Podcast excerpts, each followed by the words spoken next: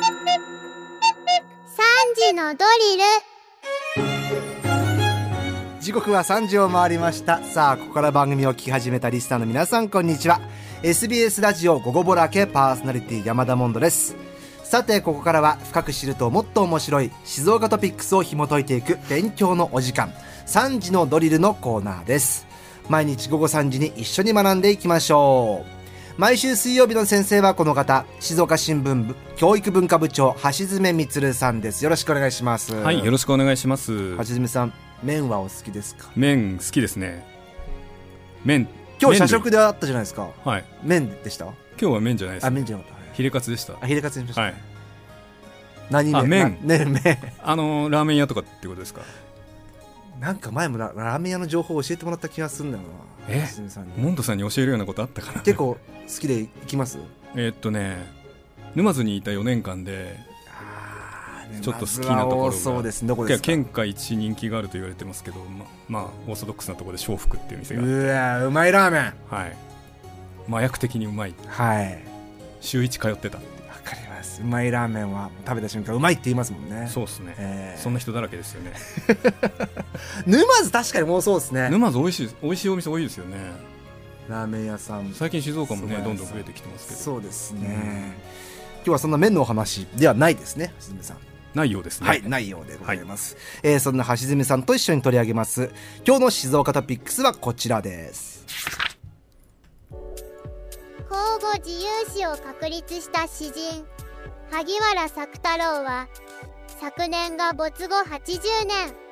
秋から年明けにかけて焼津小泉八雲記念館など全国52カ所の文学館や記念館が企画展を実施した作太郎の故郷前橋市などが主催する萩原作太郎賞は現代史の賞としては屈指の権威を誇る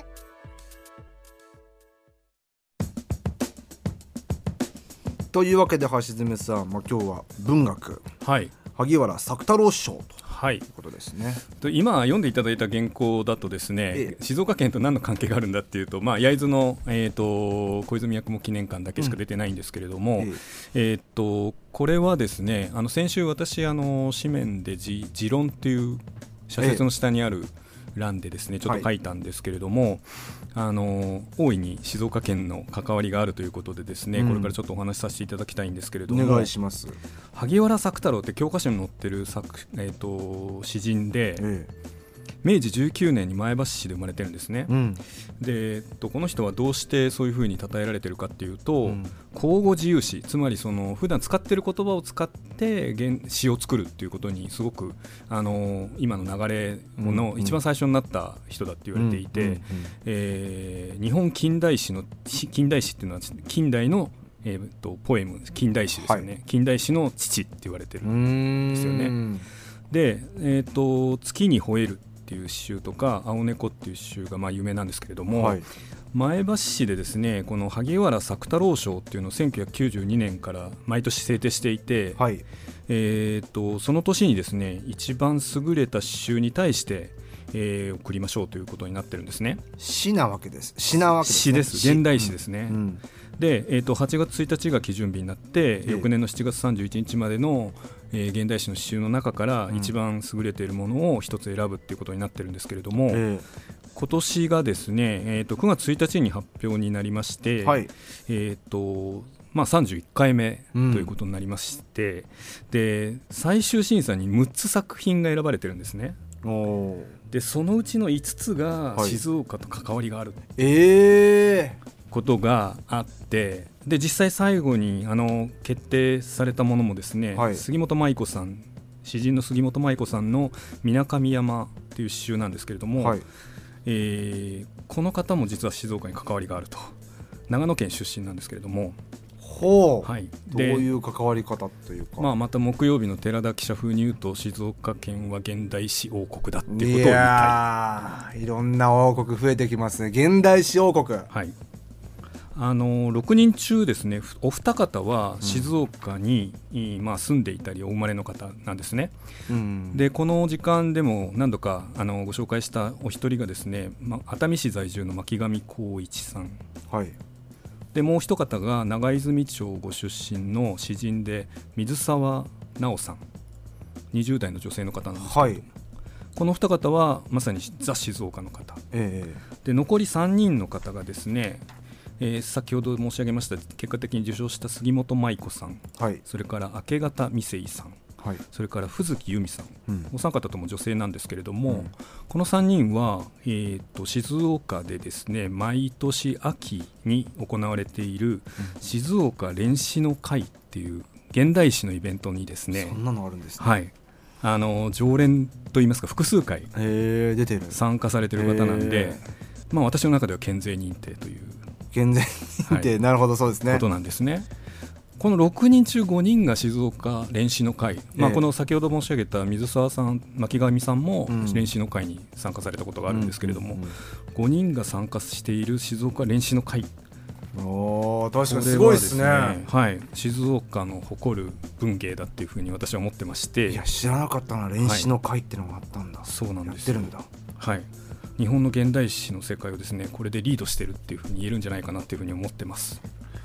これあのまず萩原作太郎賞は、はい。基本的にそのプロのプロというか。えー、とそうですね、あのー新人の登竜門みたいな形の位置づけの中原中也賞っていうのは別にあるんですけれども、えーとこの萩原作太郎賞は、まあまあ、そうですね。あの詩人としてきちんとこう実績がそれまでにある方がうん。ノミネートされているということが多いですね。なるほど。でまあ、静岡練習の会ということでいうと、えー過去、まあ、今日今回も含めて、はい。えー2017年以降ですね6回中5回杉本舞子さん含めて6回中5回は静岡練習の会の参加者はい。へが取ってるんです。よえなかなかじゃあのほぼ静岡練習の会のメンバーがはい。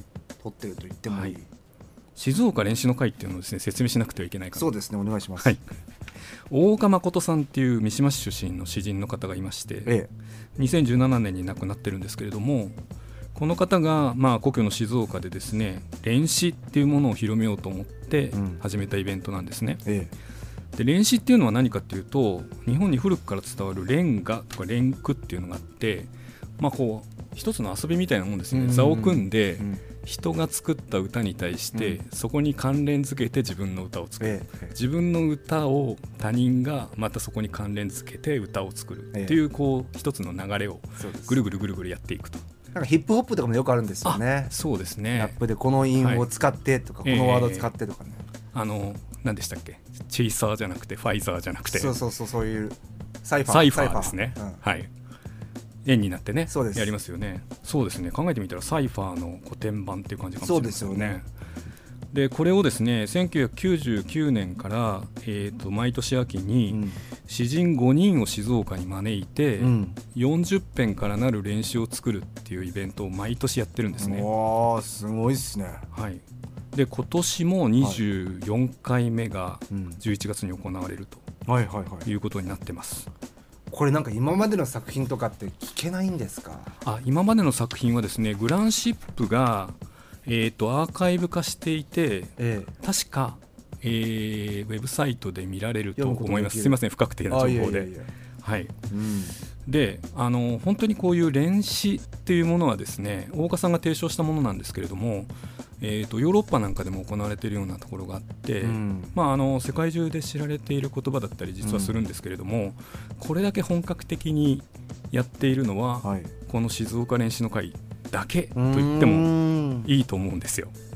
ましてやですねこれあの11月に行われるんですけれども今年は。はい、毎回あの出来上がった40編がうん。静岡新聞にドーン載るんですよ。あそうなんですね、はい、それすごく楽しみにしていただいている方も多いんですけれども、ええ。ー静岡が誇る文芸という言い方していいと思います。うんうんうんまあ、今回の萩原作太郎賞のノミネートの状況を見ても、はい。静岡が現代史の世界をリードしているっていうのは、まあ、この静岡練習の会っていうものが大きく貢献しているのかなというふうに思っています。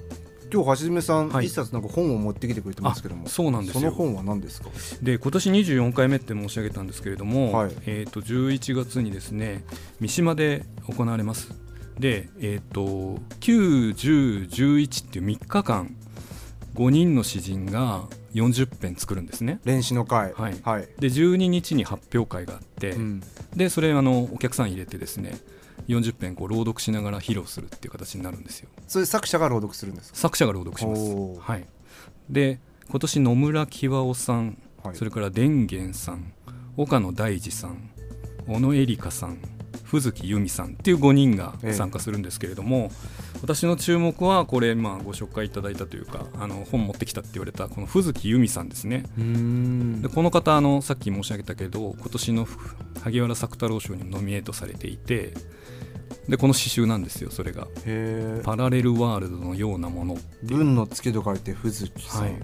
うん。で藤木さんはですねあの若い頃からご活躍でえ16歳で現代史手帳賞をもらってるんですよ。えへえ現代史手帳賞ってあるんですね、で高校3年生の時に出した「適切な世界の適切ならざる私」っていう。もうすごいですね。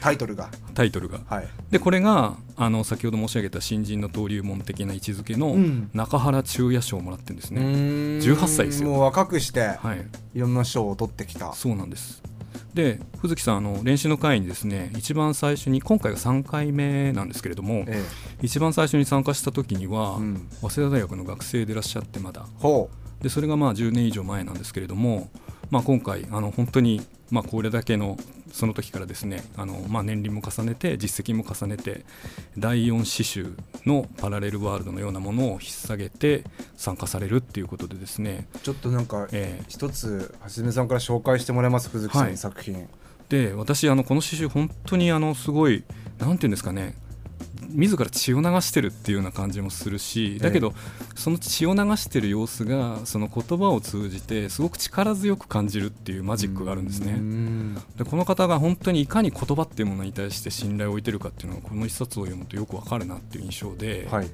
自分とか他人よりも言葉を信じてるんだなっていう自分や他人よりも言葉を信じるであの本当に好きな詩が多いんですけれども、今日は最後にちょっと、まあ、ある一節を朗読させてもらおうと思ってお願いします。でこれ偶然なんですけれども、はい。あの山田モンドさんの夜の番組でですねおっと？これ読んだ次の週ぐらいに、うん。まあ、だから先週かはい。つまらないお便りを募集っていうようなことやってて、はいはい今週やってます、うん、でこれ本当に哲学的だなと思ったんですよ。それ僕が？そう。であれどっかで聞いたことあるフレーズだなと思ったら藤木さんのこの詩集の中に同じようなことを言ってるところがあって。鈴木さんと会っちゃうかもな僕。気が。いや読んでください。はい、そこの一節読みますね。はい、お願いします。はい。はい、あなたのつまらないことを教えて当たり前でつまらないことに気づくまでの懸命な愚かさを私は決して笑わないから。っていうフレーズがあるんです。いやー僕が言ってるのと同じちょっと違うかもしれません、え違いましたね。ね。聞いてたか。でもなんか面白いですね。はい。あの本当に言葉に対しての,あの非常な執着っていうんですかね、えそういったものはやっぱり詩人だけあってまた藤木さんは藤木さんなりのすごくそういったものを感じるいい詩集だと思ってるんで、えはい。ぜひあの練習の会および藤木由美さんのこの詩集手に取っていただけたらなというふうに思います。はい。練習の会が11月はい、ですね、11月の12日に発表会がありますので、ええ。ぜひあの三島近辺、まあ、県内あの、いろんなとこからいらしても構わないと思いますけれども、うん。足を運んでいただけたらなというふうに思います。はい。というわけで今日はですね練習の会そして萩原作太郎賞についてお話を伺いました、えー静岡新聞教育文化部長橋爪充さんでした。ありがとうございました。はい、ありがとうございました。今回のこの内容はニュースアプリあなたの静岡新聞キコットでも聞くことができます。復習にぜひ使ってみてください。今日の勉強はこれでおしまい